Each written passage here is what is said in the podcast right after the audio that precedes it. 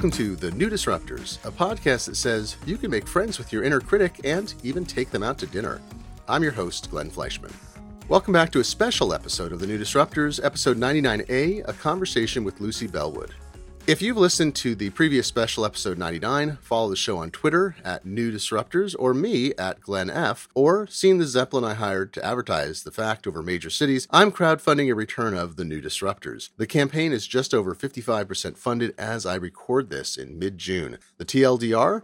Go to newdisrupt.org slash kick to pledge and find out more. Just got a couple weeks left in the campaign, and with your help, we can get there. I halted production almost four years ago because of two things time and money. The Kickstarter campaign will help me interleave both these concepts and produce a new year of the new disruptors. The basic goal is about one episode a month, but stretch goals will help me produce more episodes in that same period of time. The funds go towards editing, audio hardware and software, hosting fees, travel and conference fees, and my time so that I can find fresh voices to talk about how to build an independent career or business in creative fields in 2018. I want to record more face to face interviews and more interviews in front of live audiences as part of this reboot. You can find more detail and support the campaign at newdisrupt.org slash kick or go to kickstarter.com and search for New Disruptors, that's disruptors with an O near the end. You can pledge as little as you like. and insider rewards start at $25, where you can get early access to episodes and early or exclusive access to audio, video, photographs, and other things, as well as free admission to live events that have a fee. At $100, your name will be read on an episode as a supporter and you'll receive an exclusive enamel pin. I'm also offering sponsorship rewards for reaching the new Disruptors' motivated and brilliant audience.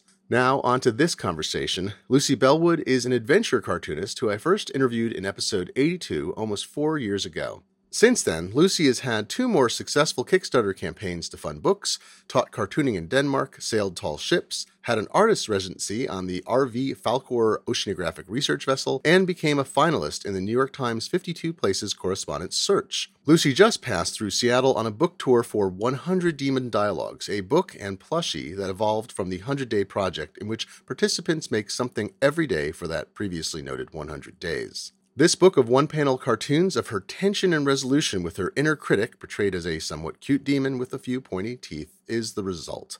She invited me to have a conversation about creativity and independence at her appearance on June 8th in Brick and Mortar Books in Redmond, Washington, and that conversation follows. I talk a bit about London Kerning, a book I recently crowdfunded, wrote, produced, and shipped out, and the trials and tribulations with pricing and getting that book together. And Lucy talks about her journey with 100 demon dialogues and what it meant to her and the readers as she went along the way. Enjoy this bonus episode and help bring back this podcast for regular interviews by visiting newdisrupt.org slash kick or go to kickstarter.com and search for New Disruptors. Thanks for listening and thanks as always for your support.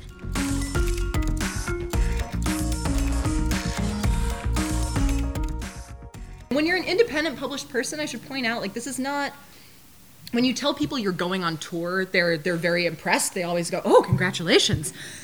And really, it should be like, I'm so sorry. My condolences. Do you need anything? Just like Anne knew exactly what I need. Anne was like, Can I bring you dinner? because you will be sprinting straight from the train station to here. It's humbling and cool, uh, but it is all self organized. So I am particularly grateful that all of you have come out this evening and uh, are, are here to talk about stuff. And I brought my friend Glenn. Here's Glenn. I should I should say rather, my friend Glenn brought me. Uh, I would not be here if it weren't for Glenn. I'd be struggling away on the bus. Hello, everybody. So Lucy's been a friend for years, and we became friends because I interviewed her on a podcast, which is apparently how you make friends. So you start a podcast, and I made friends with many people. I did a podcast called uh, The New Disruptors for 93 episodes from 2012 to 2014, and it was uh, an incredible pleasure because I said, you know, look, there's something big happening. This Kickstarter thing. I was, I'm a, I work as a reporter. Um, I, have, I have a joke. Let me tell you my joke, which is I was trained as a typesetter in high school, and I worked. That's how I helped put myself through college, and then I became a journalist. So I'm collecting obsolete professions. laugh every time. Sorry, I just I didn't even mean that as a joke the first time I told that, and it got a laugh. It's like, oh, that is funny. All right, so, uh, but so I, know, like so terrible. Buggy whip manufacturer next. Um, so uh, yeah, so I work as a technology journalist, and I was following Kickstarter and started to write more and more about these projects, and I thought there's something very exciting going on, and what better form than this not exactly new medium of podcasting uh, to examine it in. So I started a podcast called The New Disruptors, and I would call people up like Lucy or um, Erika Moen, our good friend and, uh, studio mate, um, or um, Jonathan Coulton, the musician. I'd be like, Sir Mix-a-Lot, you're an independent producer. We should talk. He's like, great. And I had an incredible conversation with how he built his career, even though he started decades before this period. He's still part of it. And, um, you know, talked to industrial designers, the guy who invented the onion goggles, which was a very famous best-selling thing. The Power I need Squid. those. Power Squid.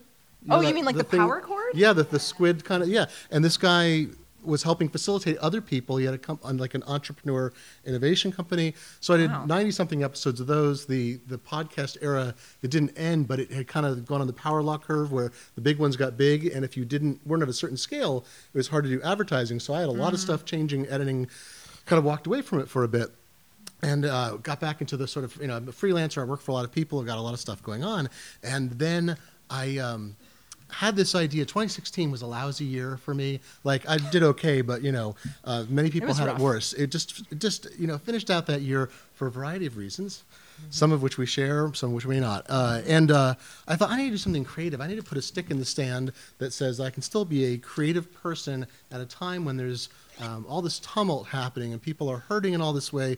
I could put something artistic out there. And I've been writing a lot in 2016 uh, and tw- and a little bit in 2015 about the history of printing and about um, all kind of old things becoming new again. Uh, you know, I wrote this piece for the Atlantic about a website that had not made a success of it, but they hadn't failed. They were doing um, it was almost Instagrammy, but it was more thoughtful. It was called Hi.co, and you could post a picture during your travels and write a little bit about it.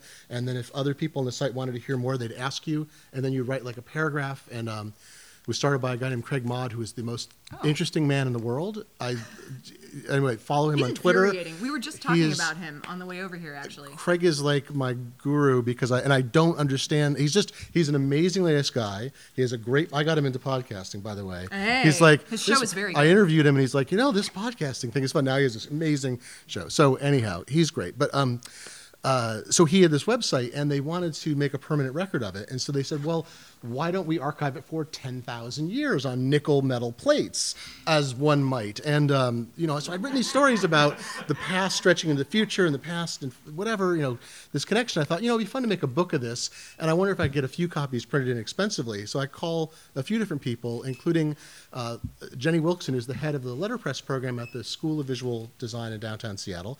And uh, I said, Jenny, do you know where I could get this book done? You know, like a digital printing or something short run. I'm not going to make 10,000 of these. I'll do a little Kickstarter. She's like, no, you know what you should do is you should come be the first designer in residence and print your book on letterpress. And I said, yes, breaking the speed of sound. And how do we make this work? So I spent 2017 printing a book on letterpress and did a Kickstarter to raise the funding for that. I had this amazing, beautiful, uh, wonderful year last year being an artist, working full time as a journalist, and also part time as an artist in residence, and uh, getting involved in the letterpress community and printing. And then this amazing thing happened. I'm not going to go on too long. But this no, amazing I thing this. happened. It's this a little book bit in the is book. so beautiful, you guys. I can't. I wish I had I had to didn't bring. I'm sorry, I didn't bring. You'll have to hear my descriptions of it. I didn't bring a copy of it. The year is going on, and I get this email out of the blue. Like I, most of my projects done. I'm trying to figure out the next thing I do, sort of finish out this year. And I get email from Monotype, which makes you know digital typefaces, and they said, "Would you be interested in the fact that we are about to produce a revival of five typefaces by Berthold Wolpe?" And I said. Do you understand that you've just emailed the person who is possibly one of the most passionate fans of Berthold Wolpe in the world? They're like, no, we didn't know this. So when I was in college in late 80s, I had um, mentors and professors in graphic design. That was the field I studied. Some of whom, or one of whom, knew Berthold Wolpe. He was a designer, uh, was a German, uh, uh, born in Germany in the early 1900s. Had studied with Rudolf Koch, who was one of the most legendary type designers in, in Germany, um, and also beautiful uh, calligrapher, and had been forced to emigrate from Germany uh, when the Nazis took power to England. Stanley Morison, who was the head of Monot- or the Monotype's uh, type um, typefaces, he was their type consultant. Got him over his whole amazing story. He winds up getting sent to Australia because he was a foreign national, and so they sent all these Germans to Australia on boats through U-boat infested water, and then he came back. Was this whole thing. And uh, but somewhere in that time, the 1930s and 40s, he develops uh, several typefaces, including Albertus, which you know from the Prisoner TV show, and it's the typeface on the that's up there in big.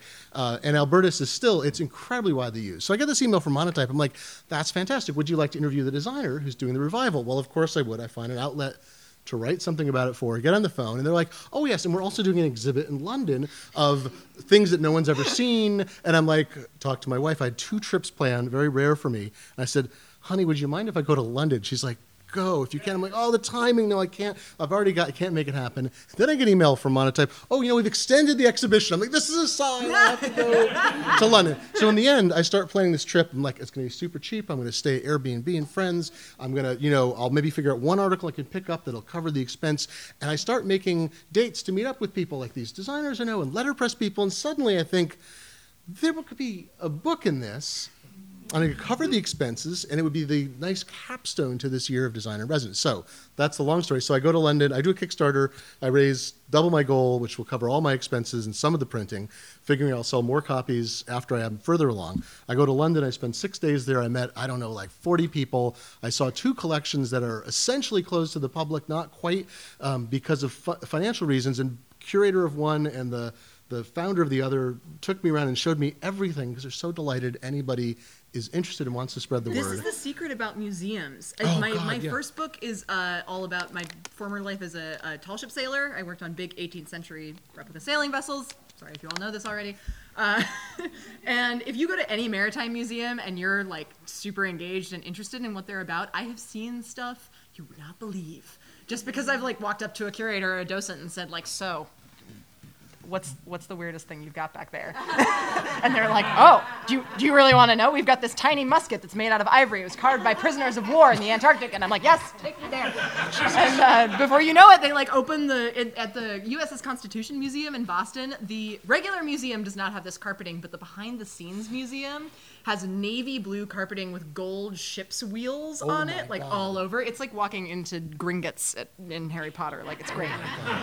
so cool. Um, and their curator was a, a costume historian, and so he was like showing me all of the incredible 18th century garments they have, and these like Yeah. handmade. Oh. He's like, you're actually interested in this stuff. Let me show you everything." I know, yeah, it's really different than just being like, "Where are the pirates?" Oh my gosh! This is a friend, and uh, he and his wife, and uh, well, friends with the wife too, and uh, his daughter, who's ten. They were in New York recently, and they pop in. There, some historical museum is about to do this big Hamilton thing, and they spot somebody say, "When is the exhibit open?" And the guy's, "Oh, you know, in a few weeks." Like, "Oh, would you like to see it now before it opens?" Um, sure. So they got a private tour of this thing just because they happen to. So always ask at museums. Yeah, always be a Always big ask. nerd. Be a, yes, be a big nerd. Um, so that's the story of the book. But it was I got to meet all these incredibly lovely people and um, see letterpress operations, um, see these pieces of history that are in such a f- like.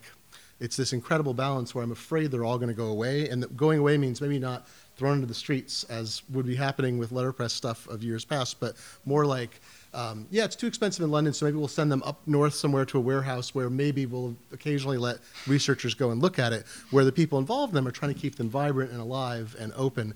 Um, and uh, so that's the book. Is sort of it's a bittersweet book, but there's also about all the letterpress going on in London and the type and the Wolpe exhibit, which was um, at the, this place called the Type Archive um, that has his papers. I got to meet. Um, one of Wolpe's, Wolpe had, even though he was born in the, uh, I think 1905 or 1908, I've forgotten his birth year. Uh, he uh, and he died in uh, 1989. He uh, had four children a little late in life. He married his wife. I think he was in his 30s. She was slightly younger, and the four children are all living. They're all in their 60s and 70s. I assumed that it was a generation off. I'd never heard about kids. I'd you know known people who had known him and and what have, you. And his youngest son Toby is also a technology editor. He works for ZDNet in Europe. He's the editor of that, of course. And Wow. um, he's like, "Wait, you care about my father?" I'm like, "Yes, I've been studying his stuff for years." So I got to This meet is like him and the nerdier, cooler thing of what happens when people find out my dad wrote Highlander. what? what? I mean, I guess like I will say that I went Do you the. know how many times I saw that film? I don't know how many. Possibly a hundred. No idea. Oh, Lucy. I just like this is the one oh profession Oh my God. that I've gone into where that makes me a cool kid. Like eh, you know, being at comic conventions everything. that people are like, oh Holy cow. Yeah, This is which is- new orders of. Wow. well, I don't know how to go beyond that. That's the, the interview is changing shape over. now. So that's my book. So I was yeah. printing at the School of Visual Concepts, by the way, does have a full letterpress program. You can take classes and learn letterpress. They have, uh, I forget, the classes are several weeks long. I think it's 10 week long courses, totally introductory. They do lunchtime ones if you're over in South Lake Union. And it was great. It's an amazing place. And it's, again, it's one of these, uh, if I do my sidebar and like, the changing face of the greater Seattle area and every metro area and whatever is they're in like the last build like so my this my, my Amazon joke is oh so the School of Visual Concepts was two two, or two blocks away from Amazon when I started my residency then it was a block away that it was across the street. Not exaggerating. While I'm there, the buildings are coming down, the pits are forming, the buildings are going up. So this is an old auto dealership that has a liquor store on one side. They've done a beautiful job with the building on the other, it's and they gorgeous, teach yeah. yeah. they teach digital classroom or digital uh, uh, uh, design, everything else, and have a full letterpress program in the front. And it was a great year. Um, and this is just me having a wonderful time in London. Afternoon tea. This is the friend I was going to meet a friend there as a writer I've worked with before, and she said, "Well, let's meet at Fortnum and Mason." In St. Pancras Station. I'm like, could anything be more English than afternoon tea there and then drinking a Guinness in just a traditional pub? Yes, tiny or Kickstarter cakes. dollars at work. That's right, exactly. This this got me the, maybe the man I am. So that's this book. It's a short little book that has vastly packed with as much stuff in it as I could. And it's beautifully designed too. Like I mean, the thing that I really love about Glenn's work is that all of this is like very intentional, um, and it's Glenn is the person that somebody asked me at an event the other day, like, do you have anybody proofread your stuff or how does that work with having an editor? And uh, do you guys want to hear a fun, terrible thing? Lots of you probably already know this. There's a barcode on the back of this book. The barcode does not work. Uh, I, I, printed 4,000 books with barcodes that don't work um, because I didn't talk to Glenn. Talk to Glenn before you do anything. It's very important. Uh, it turns out there are different kinds of barcodes. And uh, by chance, my first book, which I also self published, I did get the barcode right, and I thought I did exactly the same thing this time, but I didn't. Uh, so Glenn is, Glenn is the kind of person who will catch that if you are using a font that when you are, if you're in comics a lot of the time, you letter with uh, all caps, right? But for, this is a very specific nerdy thing, if you're saying, I went to the store, uh, the I in that sentence should have crossbars at the top and bottom because otherwise it might be mistaken for a lowercase l. But if you say, I went to the Inverness store, the I at the beginning of Inverness should not have crossbars at the top and bottom. And Glenn is the kind of person whose eagle eye will move through a text and he will say, Oh, on this page, this page, this page, this page, this page, you have crossbar eyes when you should have regular eyes, or the kerning on this number is off, or you've used an N dash instead of an M dash. Like it's. Do you want me to tell you the most ridiculous version of this story that I can yes. possibly This is the most Glenn version of the story I can tell you. I'm watching, my children are 11 and 13. They both have read Sherlock Holmes, and we're watching the Jeremy Brett ones, which are the you know, it's some people. I think they're the best of all time. I have not compared every version, but I think they're fantastic. And they're a little slower paced now. I realize a little mm-hmm.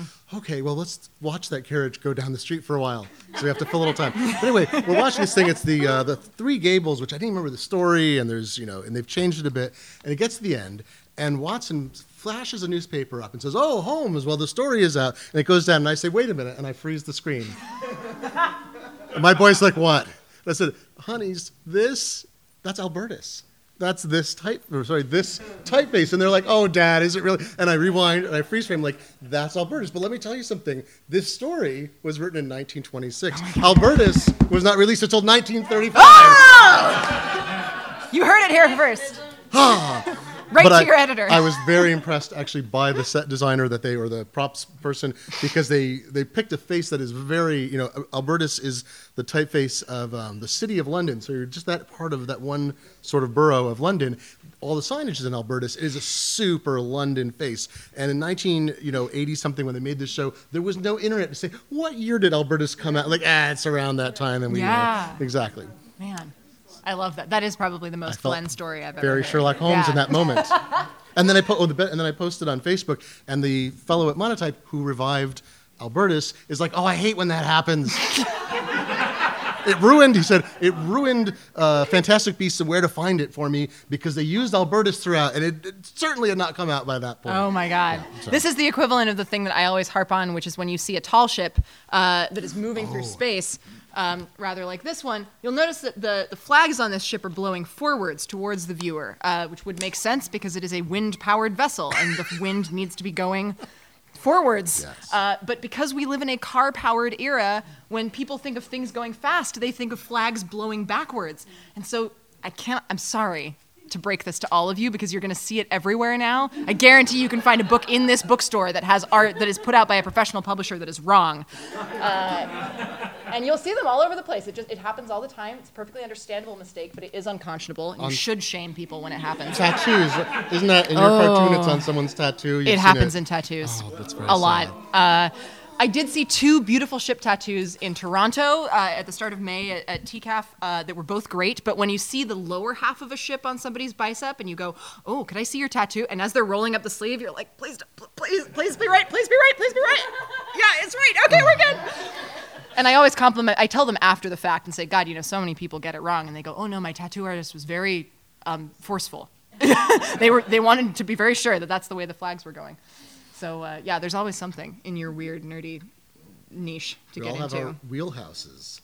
Hey, which is a phrase I do use often. Um, Interesting for folks. I mean, this is there's a lot of stories behind both these books, and Yeah. this one in particular about like how I didn't estimate costs right.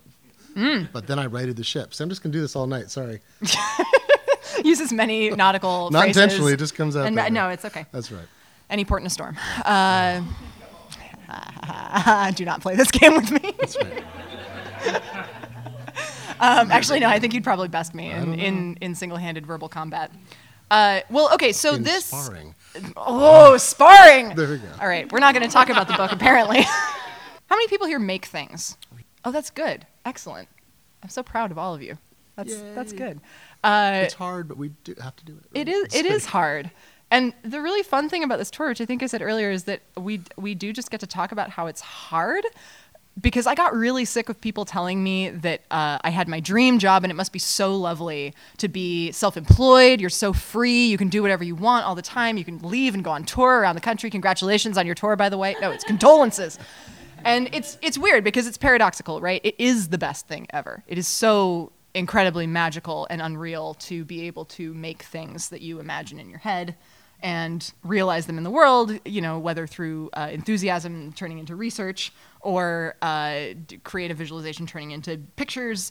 There's a lot there. And it's magical and amazing and wonderful, but then it's also like drudgery and hell and uh, self doubt and all the other stuff. And something interesting that Glenn said when I was like, "Oh, great! You know, do you want to come do this in conversation thing with me for this event?" Uh, we can talk about inner critics. And he said, "Well, it's interesting because I don't know that I have one, and which just makes me see red. like, how dare you?" the whole premise of this book is that these themes are universal.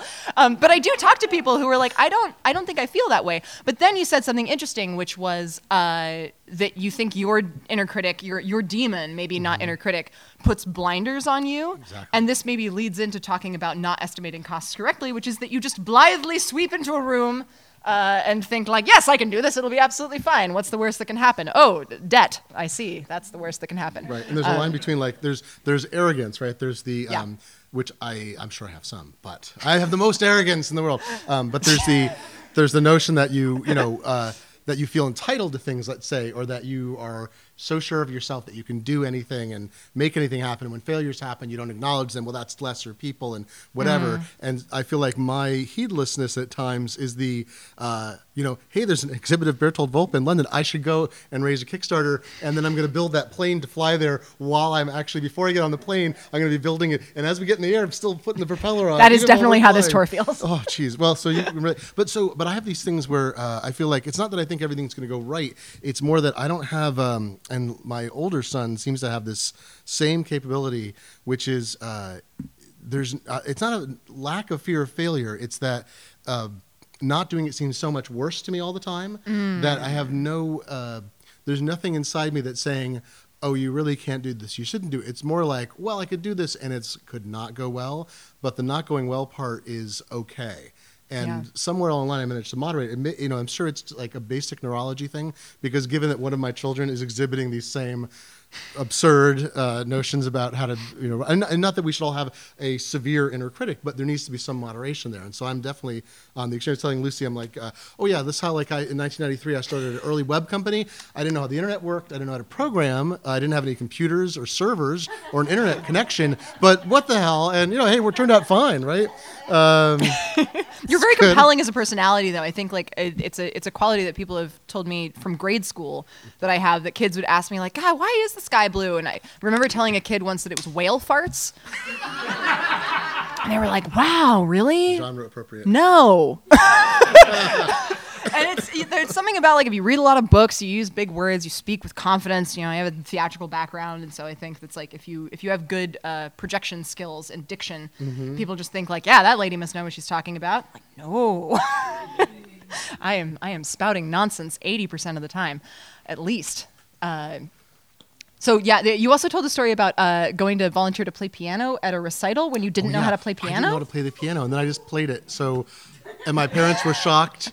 Their, were you shocked? Was, I was a little shocked. I uh, I had a senior year of high school um, this is a pattern for my life, though, and I don't didn't quite realize it until we were having these conversations. But I'm like, this is something I do all the time. It, when I uh, senior year of high school, I had a zero period class which started at whenever, and I had to take a city bus across town. So I got to school and I had an hour to kill. I'd already done my homework the night before. I'm like, I don't know to play the piano. I'm just going to learn to play, you know. And I spent you know hours and hours in the morning just for something to do in one of the practice rooms.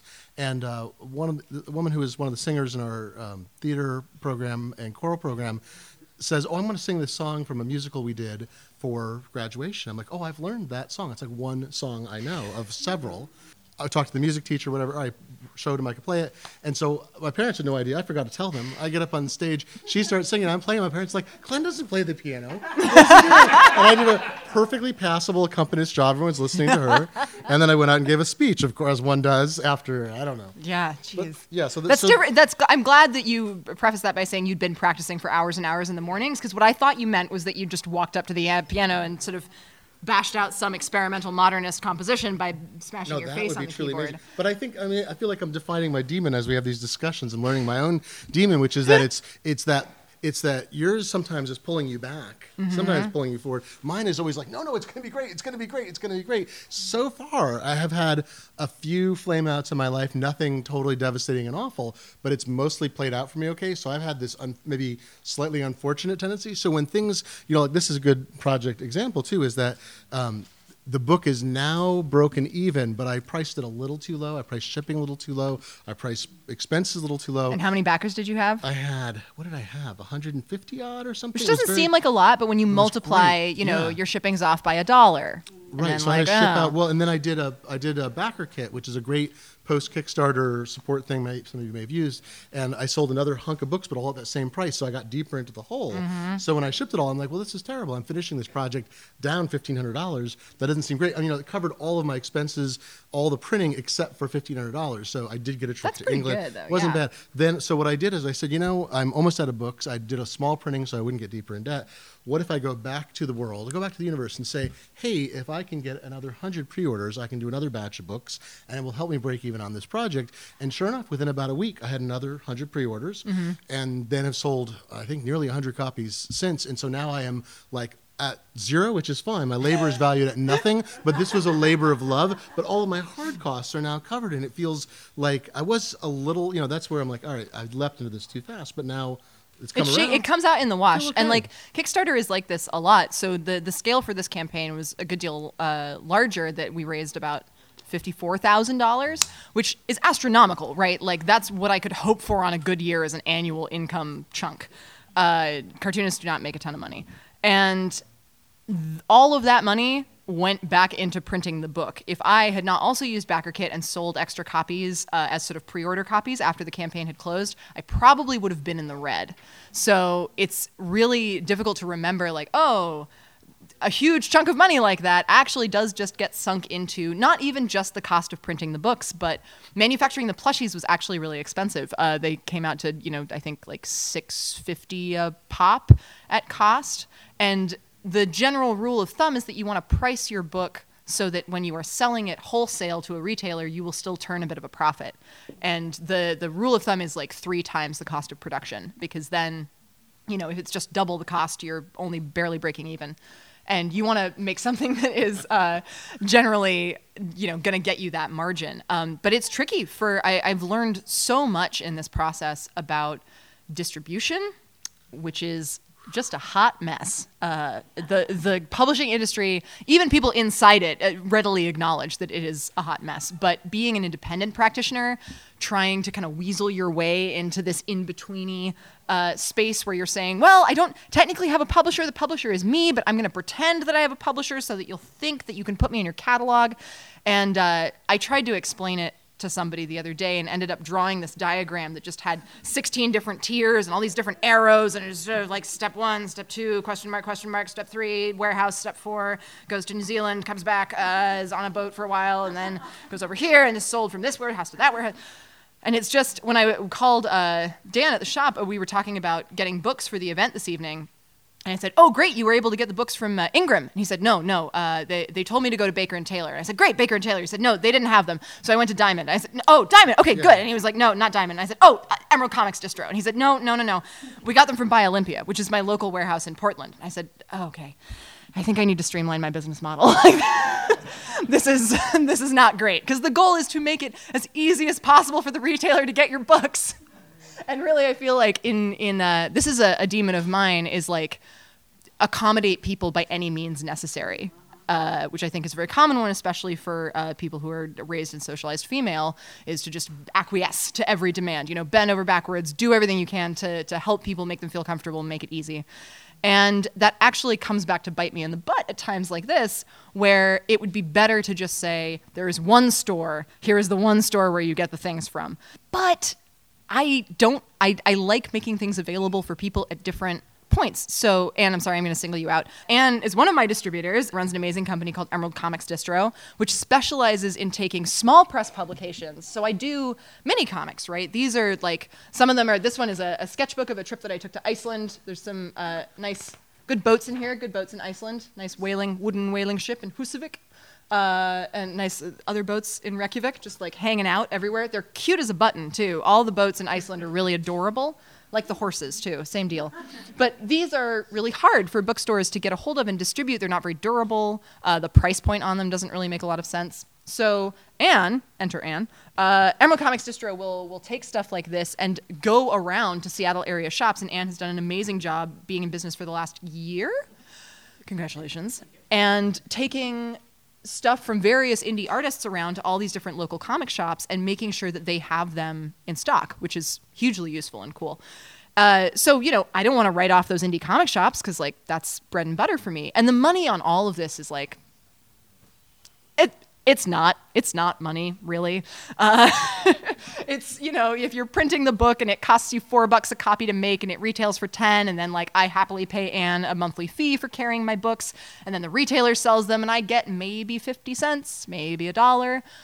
But people find those books and they read them. It's the same reason that i give away all of my stuff online for free because it's you know the worst case scenario. I think cory doctorow said something about that that he's one of the leading editors of uh, Boing Boing and has written very extensively about. His book is probably here in this shop. Uh, information doesn't, or information wants to be free. No, it doesn't want to. Do, be free. information doesn't want to be free. Well, that's the phrase. But yeah, he's he's a contrary. No, he's yeah. he his his deal is that information should be free, uh, and that he has put all of his books uh, online as ebooks that are DRM free, which means there's no proprietary lockdown on them, so anyone can share them, read them, download them. And uh, he made this point, which is like, well, if 3,000 people pirate my book, that's 3,000 people who have read my book. And like, if they weren't going to pay for it, they, they weren't going to pay for it. Uh, the much higher chance is that out of those 3,000 people who have read your book, some percentage of them will like what you do enough to support your work. And, you know, there are people from, from a sort of older school of publishing, I think, who might say, well, you just put all these comics on the internet for free. Like, why would anybody want to buy them? And you know there's no there's no purpose to having a book if you've just given them all away. But i'm a big print nerd and i know you are too. And there's something to be said for having an object that there's something kind of talismanic about it. Uh, i also just like making beautiful objects. It's a great goal of mine to have the highest compliment i received on uh, a self-published book of mine was being at a comics festival and an editor from Scholastic from the graphics imprint, which is like their big, you know, middle grade graphic novel wing, walked by my table and casually like picked up the cover of one of my books and flipped it over. And people do the like the drive-by flip through where they're kind of walking and they flip the cover and they keep walking and they let the cover fall closed. And he did that, but like kept looking over his shoulder and then got about 10 feet away from the table and then turned around and came back and picked up the book and looked at me and said, "Did you self-publish this?" And I said, "Yeah." and he was like, "It's really pretty." I said, "Thank you." he said, "Here's my card. If you ever want to do something, let me know." But people, people Which are is like people, you know, people pay attention to that stuff. Well, people, people- pay attention to end papers. people want to, are craving a real thing. I mean, that's Yeah. why independent bookstores still exist, is because people Yeah! want to come into the bookstore. but there's a book I read a few years ago called uh, Revenge of Analog. Has anyone read this book? Mm. No, it's oh my gosh, I so recommend this book. Maybe it's in the store. Yeah. It's a great, oh, it's a, which is would be anti-ironic if it wasn't in this story, I guess. But it's a book. This re, this reporter, um, this writer, I talked to him when he was prepping the a book bec- and gave him uh, like some little tiny leads he was looking for. But uh, he looked at all these different areas. He's like, why? And he had that sort of same sense I did. I think when I was starting the New Disruptors podcast, uh, which was um, something's happening. It's you know the the rec, you know LP vinyl went like this. You know this incredible plunge. Then like, but they're selling more and more every year, and it's never going to be here. But it's like the sustainable level, and this vinyl pressing factory outside Nashville. They had to go from one shift to three shifts. Now they're building a new vinyl pressing factory in 2016. Like, what is that about? And and the same thing with film. We had the, the narrative is that film is gone for analog film is gone forever, and it's not. It's made a comeback, but not at a um, industrial massive level, but above some kind of little hobbyist one. And books, I mean, print books. So here is why. This is the secret of why Amazon became so. This is what I think the secret is. I've written about this many places because I think it's a secret. No one wants to acknowledge. Is um, that uh, Amazon went really uh, intense against publishers a few years ago, like Hachette, is because ebook sales as a percentage of the market and as an absolute dollar value tapered off. So their thing was, oh, we thought we were going to eat this market and own it and use the pressure to control hardcover prices and et cetera. And no, so we hit an equilibrium where, you know, it did this, but now it's kind of like that. The overall book market in America has not grown that much. It grows a little bit. So Amazon is now contending for its Kindle monopoly-ish piece Oh with people like us. I've and got some Kindle thoughts Yeah, and with but right with, now. so, but there's um, but it's great because it shows people still want the physical physical object, despite the narrative that the physical object is dead. People want a real thing. They want it imbued. They want you to Lucy. Would you sign this for me? Yeah. I want your. You know, I mean, I'll sign your talismanic- Kindle, like- Talismanic power in my hands.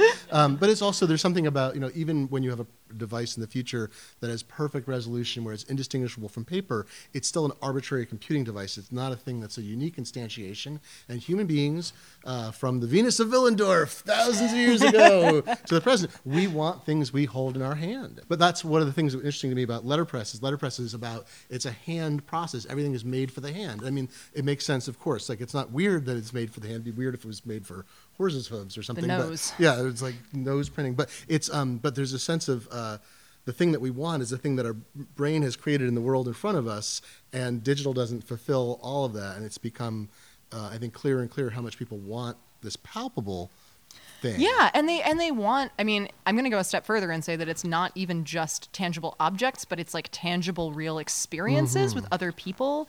This is certainly something Mm-hmm. Viz, that, yeah, all of us. this is this. right, thank you for I, I did a book tour uh, for my last book, Baggywrinkles, and I. I think I was talking to a friend about this and saying that I, I believe that if I were not publishing through Kickstarter, I wouldn't feel as strongly about doing tours. Uh, because if I'm doing it for a publisher, yeah, the publisher's paying for it, and yes, it's valuable to go sort of press the flesh and like, which is a terrible phrase, just um, you know, kiss some babies uh, and like go out into the world. But there's something about if you're doing things independently or if you're funding a Kickstarter, and arguably, you know, my first campaign in 2012, I think I I way overshot. I was staggered at how well it did, um, but it was you know 333 people, which is not a ton of people, right? Uh, if and I, I when I was fairly young, I was starting out as a cartoonist, I read Kevin Kelly's essay about a thousand true fans. Which, uh, if you're not familiar with it, the basic premise is you don't need to be Beyonce to make a sustainable living. You actually just need to get give or take a thousand true fans who are people who will come to your book event buy your book buy a t-shirt you know would travel a certain number of hours to come and see you And if you have a thousand of those, you can probably make it as an artist. And I read that and it really stuck in my mind because at the time it was like, that is a lot of people. um, but the last two Kickstarters that I've run have had over a thousand backers. And like, not every one of those people is a true fan, but I'm getting closer. And I'm eight years in. So, like, maybe. But the interesting thing that I didn't realize is that he wrote a follow up essay. Pa- well, certainly Patreon hadn't come out yet. Um, and I want to say I read it when I was like a sophomore or junior in college, okay. which was maybe like 2010, uh, 2009.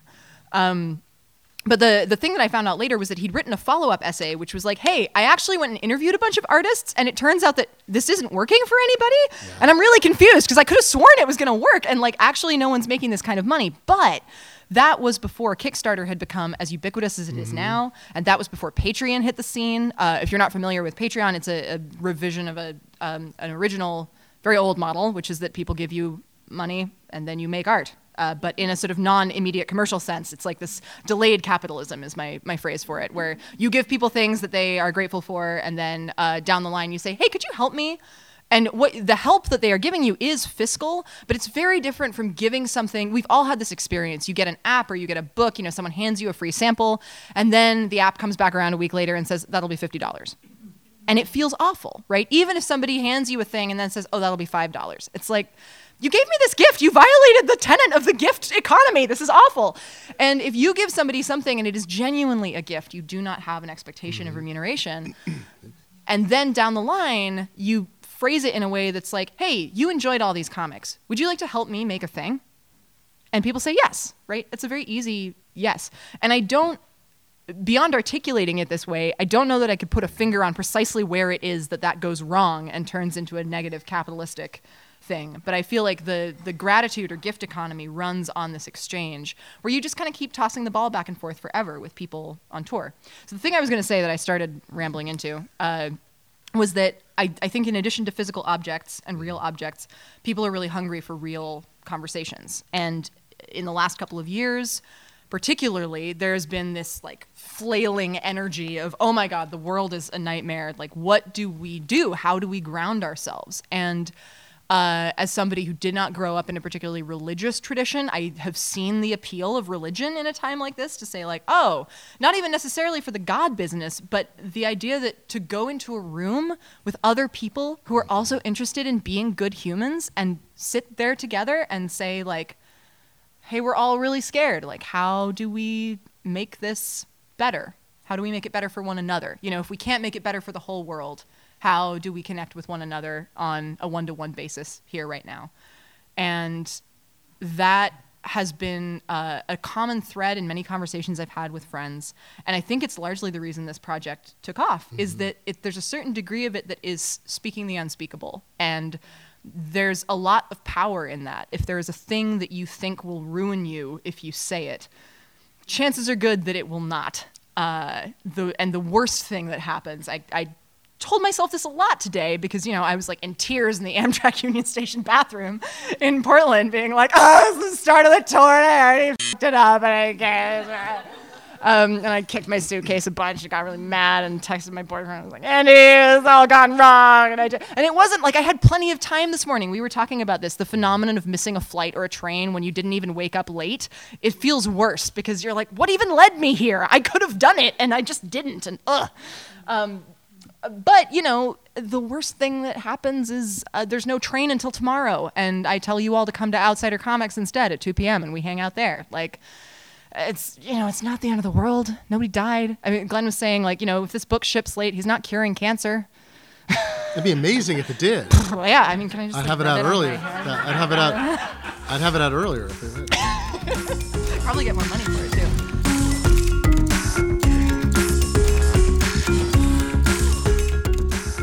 This has been a special episode of The New Disruptors. Our theme music is by Jeff Tolbert. Our podcast audio is hosted by SoundCloud. The site is hosted on Squarespace. This podcast is licensed under the Creative Commons by NC ND 3.0 license. Feel free to distribute it intact and with attribution to us by linking back to our site, newdisrupt.org. We only ask you don't offer it for sale.